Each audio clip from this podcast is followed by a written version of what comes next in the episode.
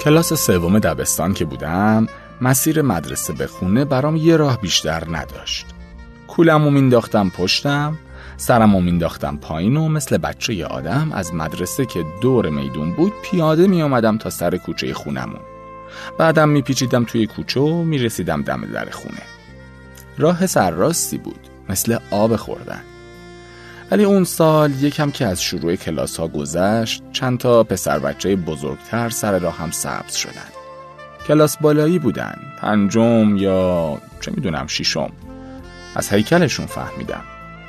وای میستادن تو کوچه نزدیک مدرسه آجرها رو عمودی میذاشتن روی آسفالت. کیفاشون رو پرت می‌کردن یه گوشه و گل کوچیک بازی می‌کردن.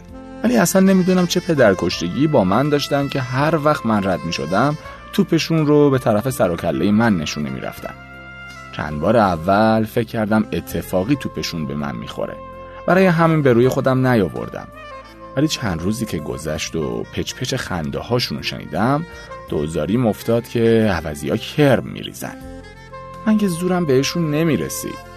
به خاطر همین از پسشون بر نمی اومدم بنابراین باید راه هم عوض می کردم اما خب راه دیگه ای هم بلد نبودم. میترسیدم گم بشم. ولی یادم به بالاخره یه روز که تصمیم گرفتم دل به دریا بزنم و راه جدید رو امتحان کنم از یه چیز مطمئن بودم.